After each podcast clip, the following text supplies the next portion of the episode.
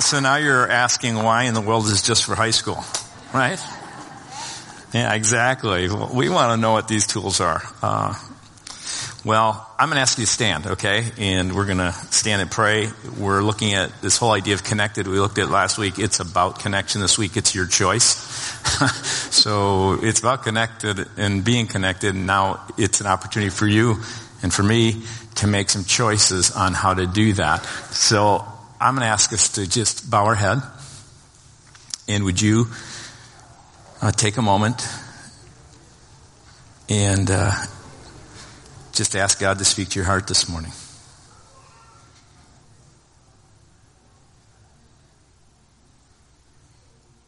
Father, we come before you as a group of people who are at various phases of our life. Some who have followed you for years, some who have followed you for just a few years, for some a few months, for some you're still in the process of learning what it means and whether you really want to follow. There are people who come with joy and people who come with sadness. There are people who are feeling, as we talked about, anxiety, and there are people who are feeling lonely. And then there is you, who loves us all deeply. And you love this community. And you love this city and this state and this nation and this world. And we ask God that you would show us mercy as people that you have created throughout this world. You would raise up leaders that would love you and follow you, that you would cause us as people where we work and where we serve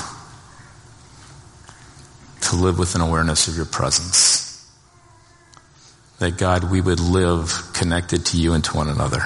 And we thank you in Christ's name. Amen. Would you turn and greet someone and just say, glad you're here?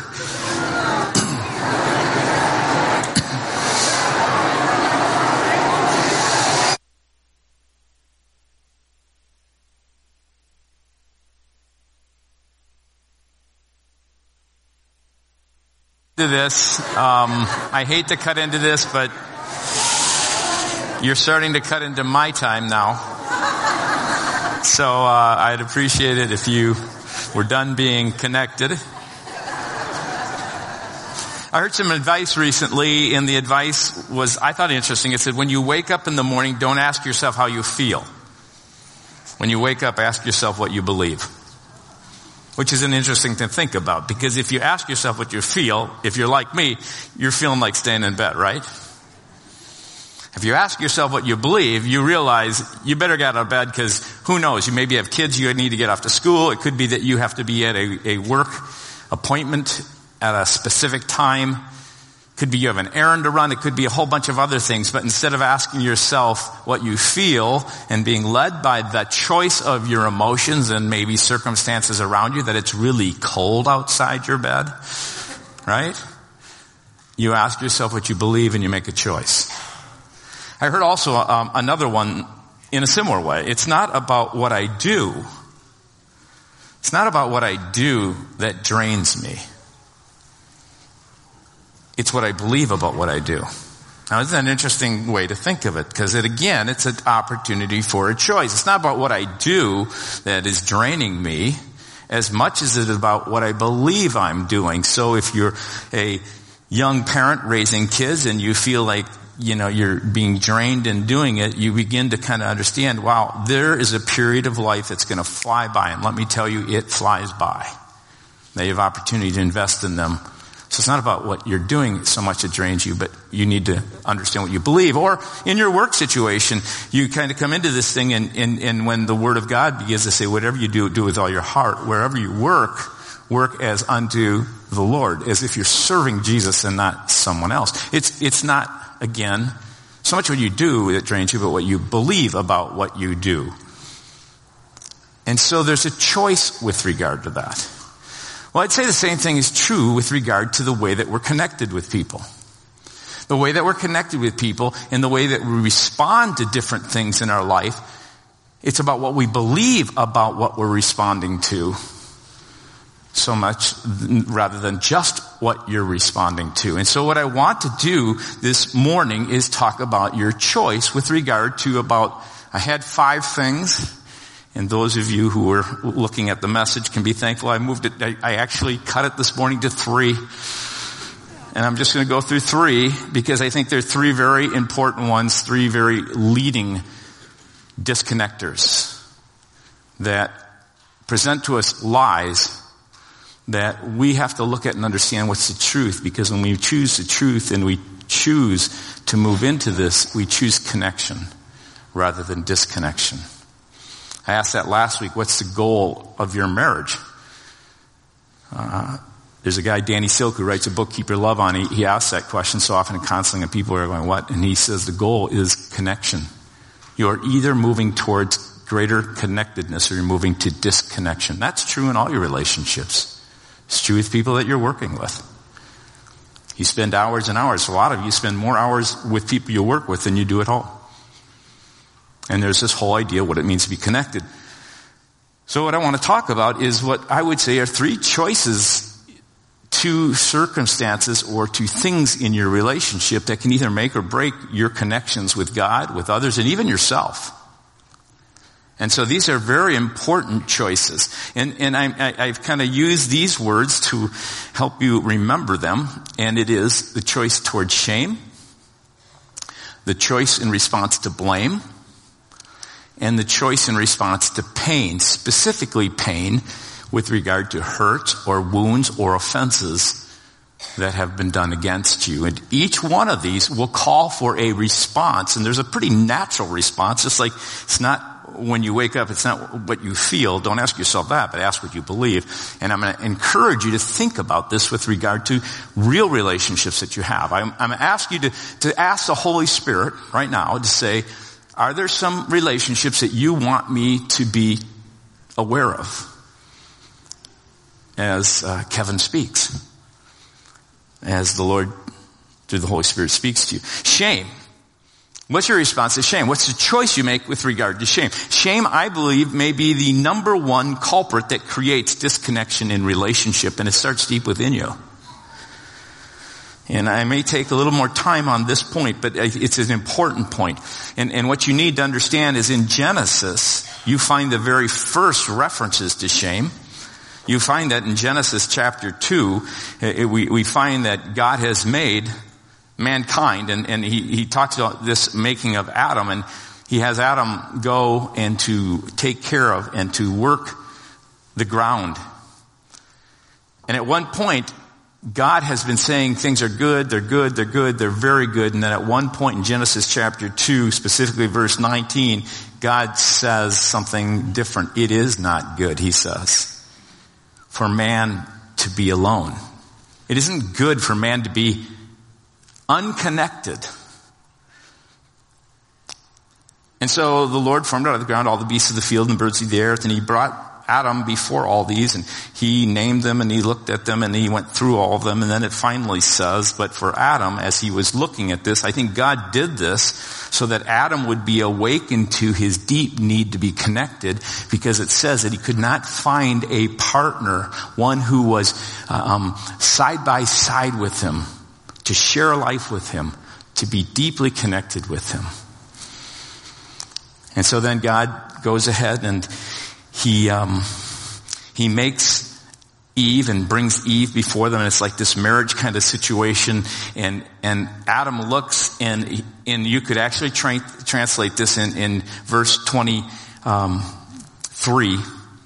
he looks and goes, wow, this is someone I can truly relate to. You know, bone of my bones, flesh of my flesh. This is someone that I could deeply connect with. And he's just in this state of joy. And then it says the man and his wife, Adam and Eve, were both naked and they felt no shame. There was no disconnection between them and God and one another and all creation and even within themselves.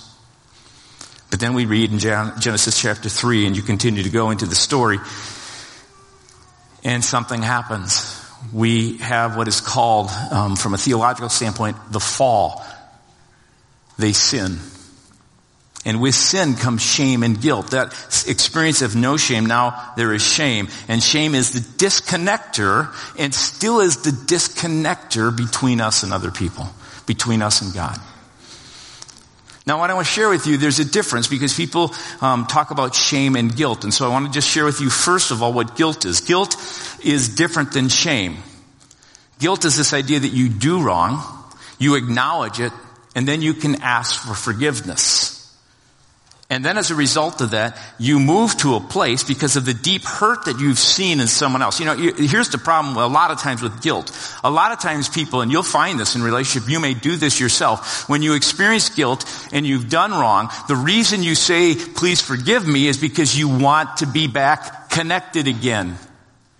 You're more concerned about being connected and things being back to an equilibrium than you are about the fact that you hurt someone deeply.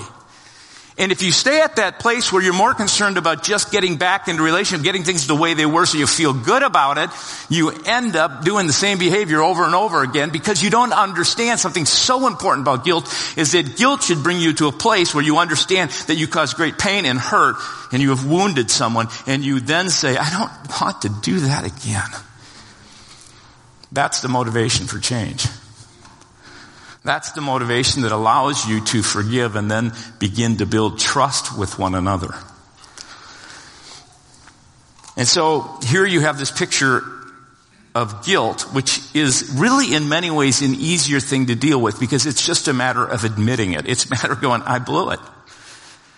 You see it, they saw it, I blew it, I take responsibility for it. I hurt you, I want to change. Now shame is different. Shame is much, I think, much deeper. It lies deeper within us. It's not so much that you do wrong as much as you, and, and I made a mistake is shame goes to the place that says, I'm a mistake. I'm rotten. It moves from an action to a place of sense of being.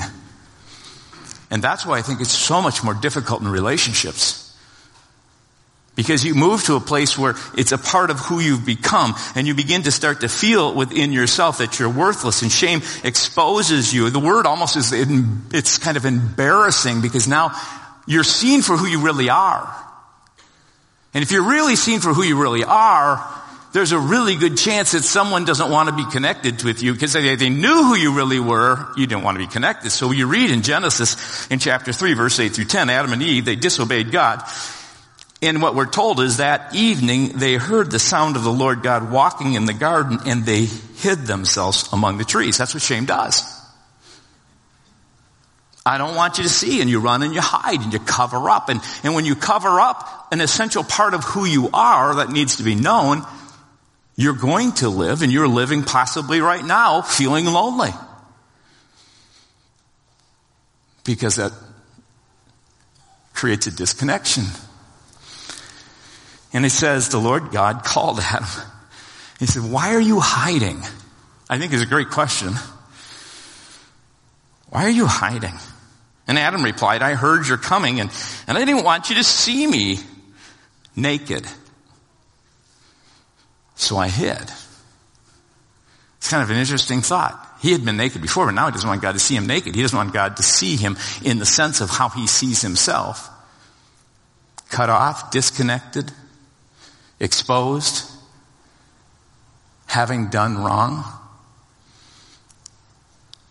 And what Satan does in that whole thing, he says you can be like God, but now Satan, whenever he gets you to sin, whenever he gets you to do wrong, whenever he gets you to, to see yourself being less than what you should be or your ideals or what you know should be with regard to God, he then turns and he comes to another side of you and starts saying, see how rotten you are? You're rotten. How, God can't love you.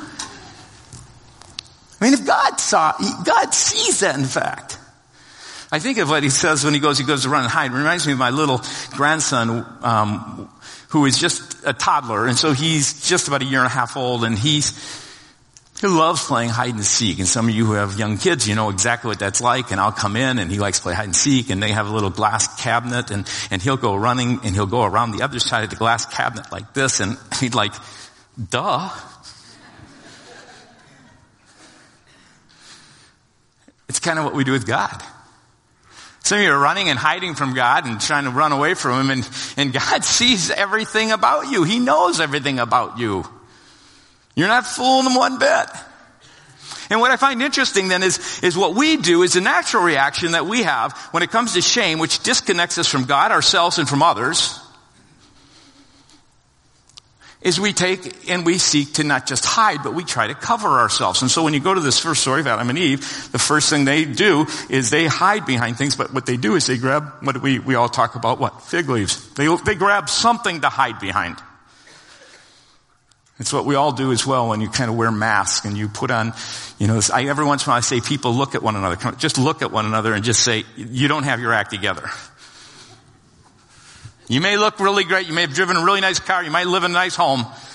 But my guess, every person in this place knows there's something within them that isn't quite what you'd like it to be.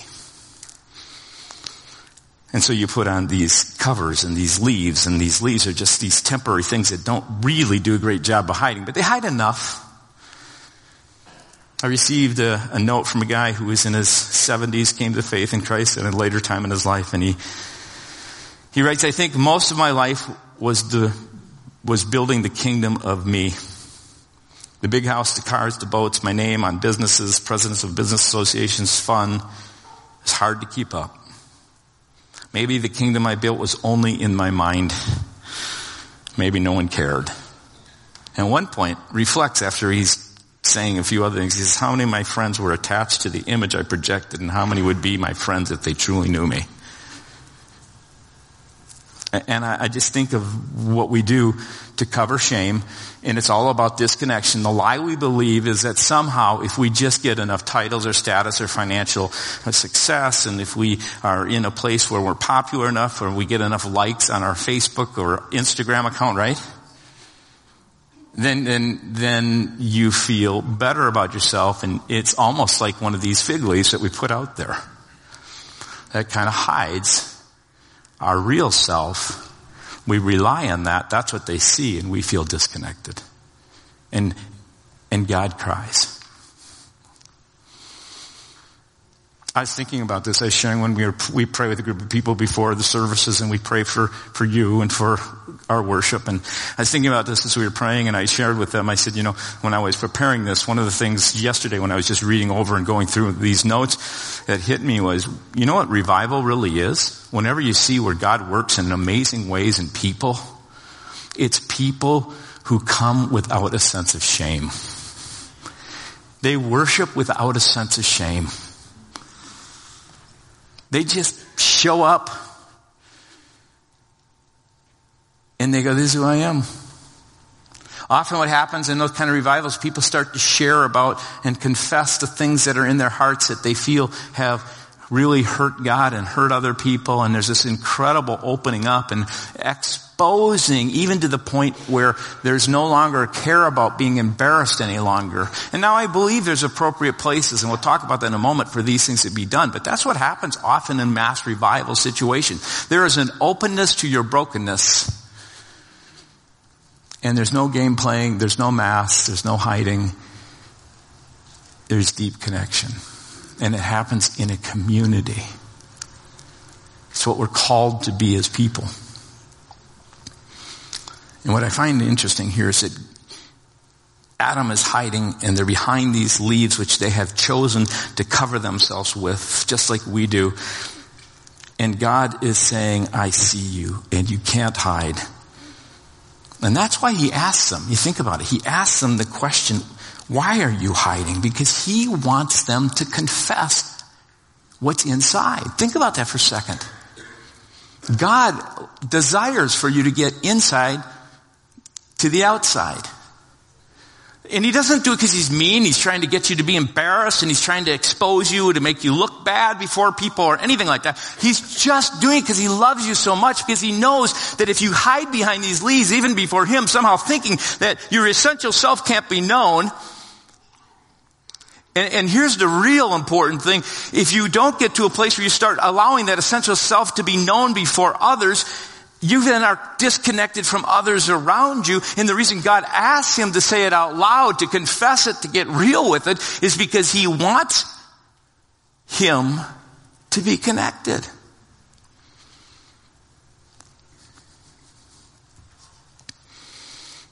And then he does something incredibly remarkable. He says, Give me your leaves. They're not going to work. I'm going to give you some fur coats, which would be a nice thing on a day like this, right? Be not too nice going out in leaves. I'm going to give you some fur coats, but the fur coats were really just symbols. They were signs of something that he was in the process doing throughout history, which they were looking forward to. And that was there'd be a day that they would be given robes that were white and righteous and, and they were the, the, the robes in the righteousness of Jesus Christ, that on the cross, He took your shame, He put it all there. He said, I see it, I understand it, and I'm going to put it to death because I don't want you to live with the voice that keeps telling you that you're defective, that you're worthless, I want you to begin to walk in the identity and righteousness of, of Jesus and not in yourself. So I'm going to give you these furs and you're going to wear these furs as a symbol of the fact that someday I will cover you with my love and my grace.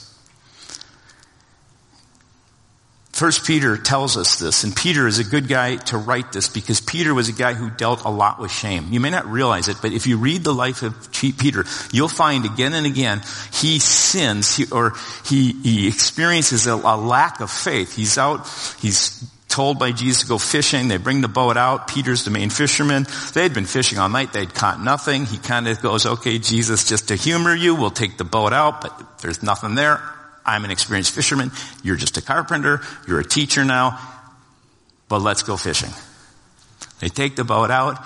Jesus goes, you know, let's try here.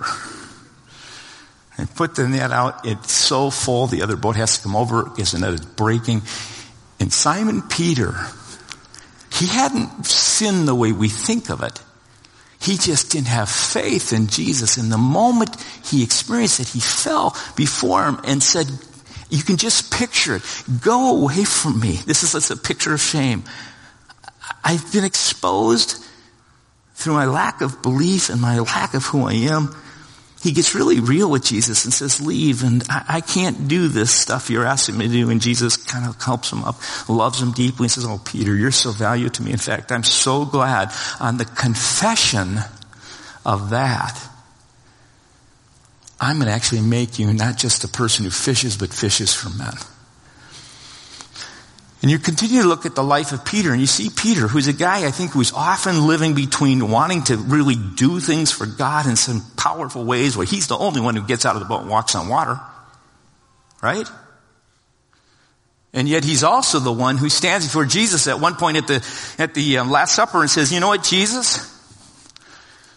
Here's what I want you to know about me, Jesus. I will I will die for you. And he really almost did because when the soldiers come to get Jesus, he takes out his sword and he cuts off the ear of one of the servants. He was ready to die. He was in a moment in a place ready to do it. And then Jesus says, put your sword away. My kingdom isn't one of the sword.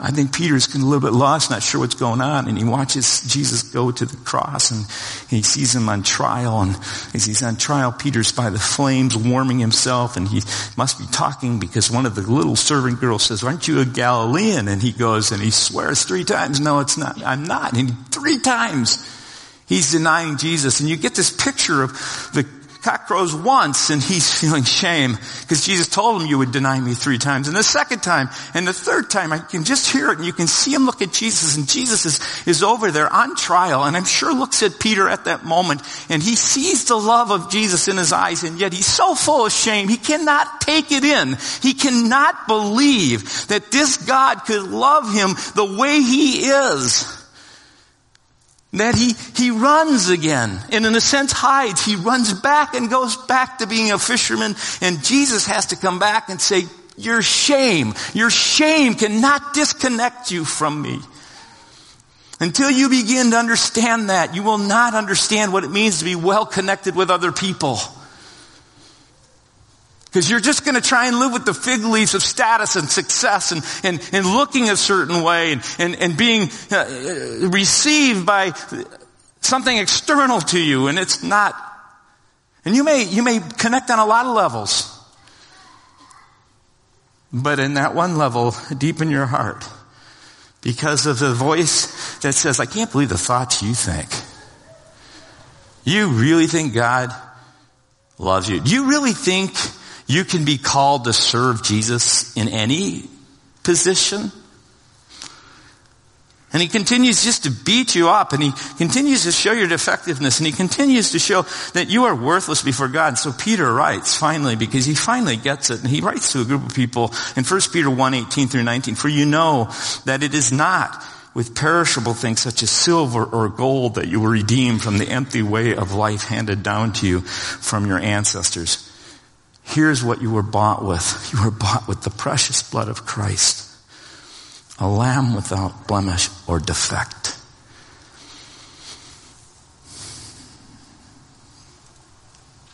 The lie is that you are worthless. The lie is that if you continue to keep this hidden, somehow you can kind of eke by with these fig leaves of likes on social media of the paycheck that you receive that you think, wow, now, now I'm something. maybe it's the way your kids perform. Uh, you name it. Think about it for a second. What is it that, that you, you find some life in that makes you feel acceptable? You know what God says? Those things are all good things wants you to love and enjoy them and experience them, but don't find your life in that. Your life is only in the fact that He loves you. And here's the truth of this. The truth is that God has paid the highest price that could ever be paid for you. We think about it. When, when you think of something that um, is valuable, its value, we know, is set and determined by what someone values it for. So I think I was reading the paper last, last week. There was a Marilyn Monroe dress that someone bought for like a hundred, you know, we're going to value for a hundred to hundred fifty thousand dollars. Now, how many here would pay that? What? Now, if I was to say your name, and I was to ask this simple question, how much do you think God would pay for you? How much does He love and value you? How many believe that, that He would give His all and life for you? Now we believe it up here. The hard part for me, I'll be honest, is to get the here down to here. How do you live it? How do you walk in it? And one of the important things that we find from scripture again and again is that you need to confess. You need to confess the shame that's in your heart. You need to recognize and get out in the open that it's okay. Now, I'm not saying that you confess to anyone some of the deep, dark secrets. Okay? In fact, we have a ministry called Gateway Prayer Ministry, and I'm going to have the uh, website up there that we began just about six, seven years ago. Do you know that over 900 people have gone through that? I could raise hands and there'd be, I, I mentioned it this morning to someone and, and they said, oh, I've sent so many people there. And that prayer ministry is merely a couple people who pray with you, one person who leads, and, and you have an opportunity to, to just kind of um, express. One of the things that happens is to express the lies that, that you feel trapped in. I have talked to um, a, I name a couple, but I won't, of young men who have gone through this who as a result of it has told me I had never shared some of these lies, these things that I was believing with anyone. I mean, they, the true things. They were things they've done. There were things that, that had happened in their life where Satan had just kept them because it had been locked in. But they, in this time where the Holy Spirit's at work through prayer, shared these things and they found great healing and release. You know the confession in the Catholic Church was built on a really good idea? The whole idea wasn't that you confess and you get up another rank, you know, you do confession so that God can go, good job. The whole purpose of confession was to get in here out here so someone with skin and flesh could say, God loves you. That's how important the body of Christ is. It is so important to be able to get out there and go, you know what? God has forgiven me, I've failed, or this is how I feel, this is what's going on, and then allow someone to pray and for God to bring healing. It's so important that you expose the lie. One of the ways you deal with the shame of it is to walk into the face of it. And there's legitimate, healthy ways. This is one. We have a counseling ministry. You, you heard with Mike and Mary and others, and the, um, they will actually work through some of this stuff. That's why we have small groups. Small groups can be places where maybe you can find a trusted person there and you can begin to share your heart because the way to get this out is to be able to confess it. Confess your sins to one another, says in James, and you will be healed. That, that's a promise in scripture. And one of the ways that James works, it just disconnects us. Now I've shared this story with you before because one of the things when I was learning with this whole thing of shame, I was trying to figure this whole thing out and I had heard that, you know, shame is toxic and you just can't live with shame. And I thought, well, I'm sure the Bible will always speak poorly about shame. Well, the reality was I began to study the Word of God and as I studied the Word of God, I began to realize there was places where God would say, actually, in the latter prophets, shame on you. He was talking almost like you should know better you should be embarrassed by your behavior. I remember I was, um, I was, I was actually, um, flying from Florida to Dallas and then going to Chicago and I was down in Florida so I had these nice white pants on. I've told you the story before and I, I love flying because I love someone giving me something to eat and I love to read.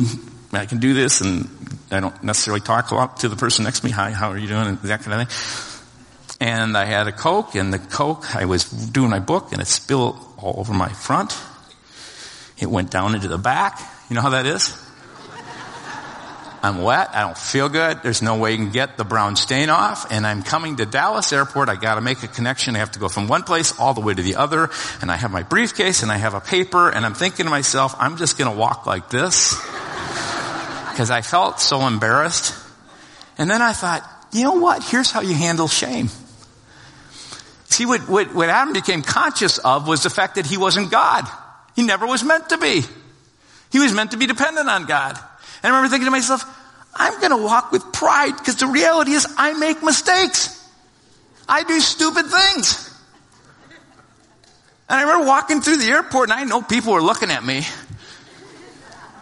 And I, the whole time glorying in my confession of I am not God. Aren't you glad? And then in the same time, as you do that and you confess in your heart, and if it's a sin and the guilt and all that, you know that needs to be done. Then you confess your value in God's eyes and begin to recite God's truth until you actually believe it. I have been purchased by the blood, precious blood of Jesus. I have been purchased by the precious blood of Jesus. I am valuable as his son. Or John 1.12, I am God's child. Or Romans 5.1, I don't care, you can take it, I am justified and accepted by God. 1 Corinthians 6.17. I have been bought with a price and belong to God. I've been redeemed and forgiven of all of my sins, Colossians 1, 13 and 14. I cannot be separated from the love of God, Romans 8. I'm born of God and the evil one cannot touch me, 1 John 5. You can go, you can find each of these and find your identity. And what I'm going to ask you to do is stand because we're going to read a declaration together. This is from um, Neil Anderson. But I'd like for us to read this together. It is not what I have done or what has been done to me that determines who I am. Rather, it is who I am in Christ that determines what I do and how I live. My identity in Christ is not achieved, it is received. It is the unshakable ground upon which I build my life. I will not base my life upon what circumstances or others or even my own destructive thoughts say of me but rather what God says about me. I'm going to ask the team to come forward and worship. We're going to play a video. I'll wait maybe till next week. Go ahead and please take a seat. You may want to put that back up there and take a snapshot of that and say that. You might want to put that little declaration up. I, I, that's one of the great ways when you're taking notes is just take a picture It's a great thing to say over and over in your head and your heart. But we're going to move into a time of silent reflection, and I'm going to continue. I was actually going to get through three of them. I'm going to continue with the rest of these next week because I think they're so essential to being connected, being well connected. And I'm going to ask you as we go through this and as you kind of begin to process and we go into worship here in a moment, I'm going to ask that you would just take time reflect. And take this as a moment to repent from the lies you believe. Repentance is really a simple thing. It means to change the way you think. That's what the words in Greek mean. In order to repent, you'll need to identify the lies you believe and the influence those lies have on your life. This isn't a one-time thing. This is something I'm going to ask you to continue to think through. Because once you identify those lies and you begin to renounce them and you need to break your agreement with them, you then ask the Holy Spirit, you just say, Holy Spirit, what's the truth? And we believe the Holy Spirit talks to us. We believe the Holy Spirit will give us truth. A model repentance prayer can be something just as simple as this. In the name of Jesus, I renounce the lie that I'm no good and I'm not valuable to God. I renounce that lie. You nail it to the cross and you say, Jesus, take that away. And then you say, Holy Spirit, what does your word of God say? Who do you say I am?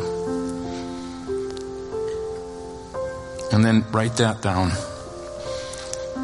And remember the truth of what God has to say.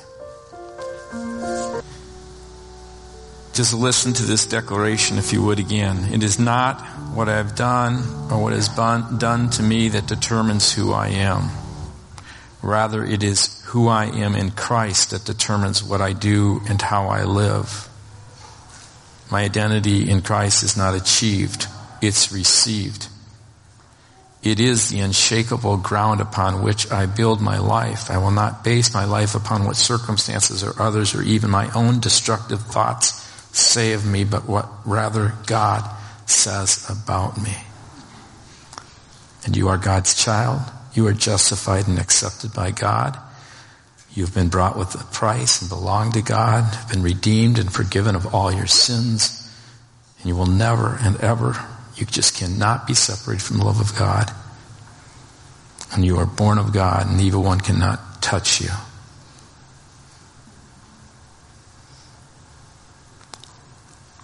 So when you get up in the morning, it's not about what you feel, it's about it's about what you believe. And as you go about work and feel drained, it's not about what you're doing, it's maybe about what you believe, about who you are in that place. You have been called to be someone who's connected with others. And to give that same kind of love to others. Father, we thank you for your love. Thank you for connecting us.